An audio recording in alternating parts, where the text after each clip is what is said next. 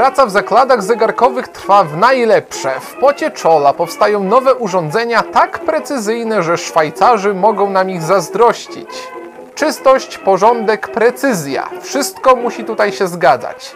Dziesiątki par rąk wykonują swoją pracę niesamowicie dokładnie, a jej efektem są miniaturowe kulka zębate, otworki o średnicy 500 mm oraz części, które po złożeniu i wyregulowaniu będą dumnie odmierzać czas na nadgarstkach mieszkańców całego Związku Radzieckiego.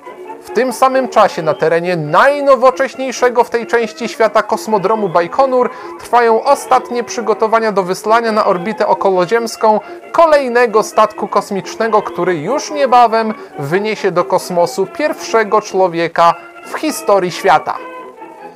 Historia związana z pierwszym zegarkiem na Księżycu jest powszechnie znana i nawet mało doświadczeni w tym temacie miłośnicy zegarków wiedzą, że dokładnie 50 lat temu człowiek po raz pierwszy stanął na powierzchni srebrnego globu, a towarzyszył mu w tym przełomowym wydarzeniu szwajcarski chronograf Omega Speedmaster, do dziś na pamiątkę tego wydarzenia nazywany Moonwatchem, czyli zegarkiem księżycowym. I nikt oprócz miłośników teorii spiskowych nie ma co do tego faktu wątpliwości. Problem pojawia się jednak wtedy, kiedy poszukamy informacji na temat pierwszego zegarka w kosmosie. Dla wielu sprawa jest jasna. Skoro Yuri Gagarin był pierwszym człowiekiem w kosmosie, to noszony przez niego zegarek również był pierwszym zegarkiem w kosmosie. Prawda jest jednak kompletnie inna. W tym odcinku dowiecie się dlaczego.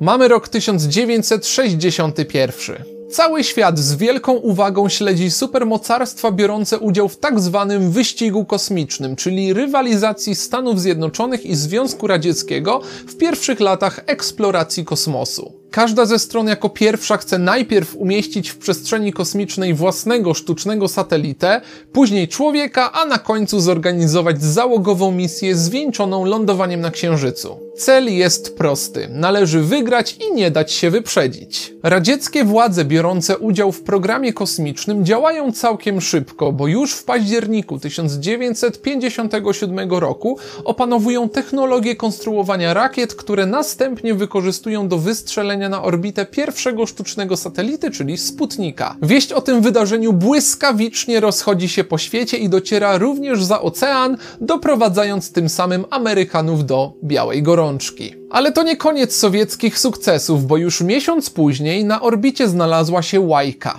Kundelek, który pomimo dosyć szybkiej śmierci z powodu zbyt wysokiej temperatury na pokładzie satelity Sputnik 2 zapisał się na kartach historii jako pierwsze żywe stworzenie na orbicie okołoziemskiej. Związek Radziecki po raz kolejny udowodnił, że ich zakończone sukcesem misje to coś kompletnie nieosiągalnego dla NASA i przy pomocy tuby propagandowej umacniał swój wizerunek światowej, kosmicznej potęgi. Oczywiście niemal równocześnie po wystrzeleniu pierwszego Sputnika Amerykanie włączyli się do kosmicznego wyścigu i wraz z byłym oficerem SS oraz współtwórcą pocisków balistycznych V2 Wernerem von Braunem rozpoczęli pracę nad programem kosmicznym Stanów Zjednoczonych. Ale nie dajcie się zwieść, pierwszy zegarek w kosmosie nie był zasługą Amerykanów, lecz Sowietów.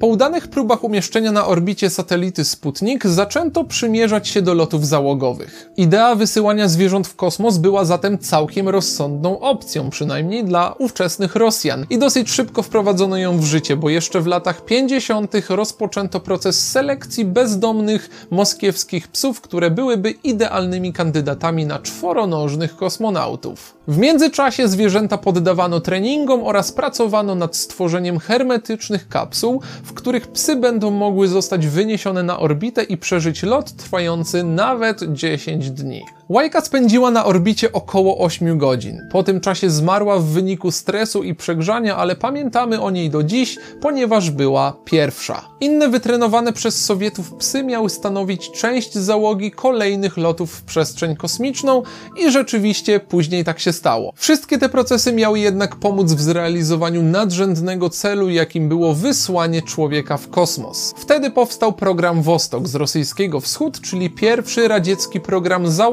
lotów kosmicznych, którego zwieńczeniem miało być umieszczenie człowieka po raz pierwszy na orbicie okołoziemskiej. I nie oszukujmy się, w momencie startu programu Związek Radziecki nie był gotowy na takie wyzwanie. Radzieccy specjaliści musieli działać bardzo sprawnie i szybko, żeby towarzysze byli zadowoleni z tych działań i jak najszybciej wystartować rakietę z człowiekiem na pokładzie. Żeby jednak nie narażać życia kosmonautów na podróż w nieprzetestowanych pojazdach, zdecydowano się na wystrzelenie szeregu prototypowych statków Wostok z załogą w postaci manekinów oraz zwierząt. Próbowano w ten sposób dokładnie sprawdzić, czy radziecki plan na podbój kosmosu rzeczywiście jest wystarczająco bezpieczny dla człowieka, bo przypomnę tylko, że ani łajka, ani żadna inna żywa istota dotychczas nie wróciły z kosmosu żywe. W maju 1960 roku Związek Radziecki wystrzeliwuje pierwszy prototyp.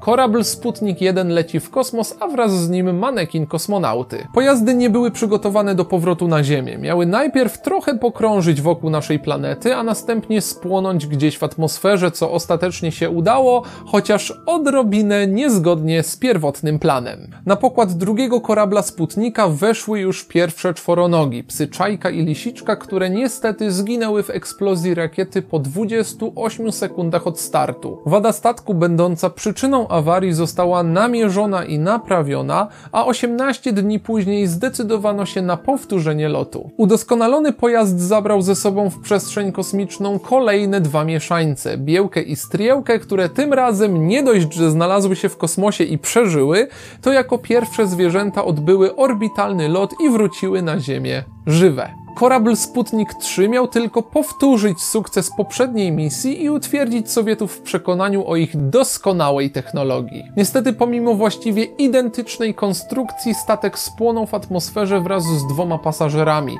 psami pszczółką i muszką, a przyczyną katastrofy była awaria silników hamujących, dzięki którym statek mógłby zostać poprawnie i bezpiecznie deorbitowany.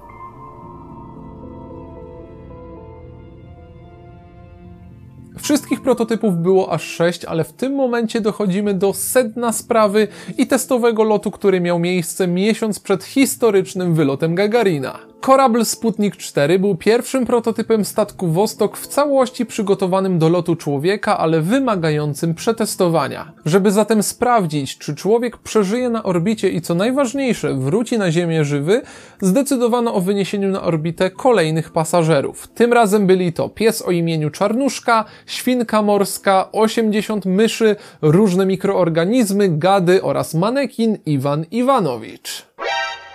Wśród zespołu biorącego udział w przygotowaniu misji znajdował się dr Abraham Żenin z Instytutu Medycyny Lotniczej i Kosmicznej, który po ukończeniu Akademii Wojskowej otrzymał zegarek Pobieda, pierwszy model wyprodukowany po wojnie. Doktorowi najwyraźniej zegarek się nie spodobał, bo niedługo później próbował się go pozbyć na różne sposoby. Pływał z nim w morzu, nic. Rzucał o podłogę, zegarek nadal działał. W rezultacie, tuż przed uruchomieniem misji Korabl Sputnik 4 w kompletnej tajemnicy i wbrew wszystkim procedurom, doktor przypiął swoją pobiedę do łapy czarnuszki, mając nadzieję, że nigdy więcej nie zobaczy tego zegarka. Plan jednak się nie powiódł, bo Misja zakończyła się sukcesem. Piesek wrócił na ziemię cały i zdrowy, a wraz z nim niezniszczalna pobieda doktora Żenina, który za swoje nieodpowiedzialne zachowanie i pogwałcenie protokołu misji został ukarany. Oczywiście w tajemnicy przed Zachodem. No dobrze, ale w jaki sposób Sowieci dotarli do właściciela tego zegarka?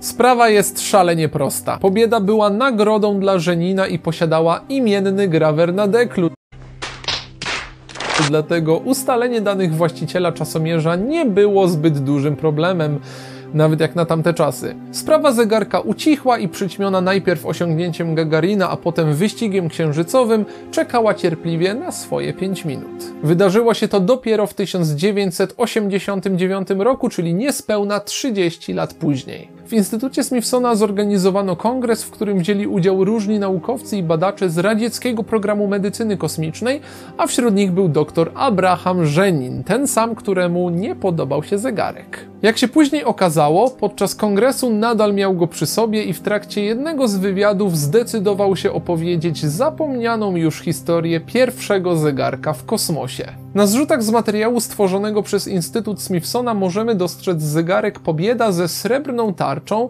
arabskimi indeksami i sekundnikiem przeniesionym na subtarczę nad godziną szóstą. Natomiast elementem, na który warto zwrócić szczególną uwagę, jest sporych rozmiarów koronka, na pierwszy rzut oka średnio komponująca się z takim klasycznym zegarkiem. Ponadto zegarek Żenina posiadał 31 mm hermetyczną kopertę odporną na kurz i wodę, wyposażoną w zakręcany dekiel z uszczelką. Dzięki różnym opracowaniom ekspertów w temacie zegarków z tamtego okresu udało się ustalić, że pierwszym zegarkiem w kosmosie i modelem, który dr Żenin założył na łapę czarnuszki, był wyprodukowany w okolicach 1953 roku model 34K pochodzący z pierwszej moskiewskiej fabryki zegarków. Zegarek napędzał kaliber 2602 łożyskowany na 15 kamieniach, a rezerwa chodu wynosiła około 32 godziny.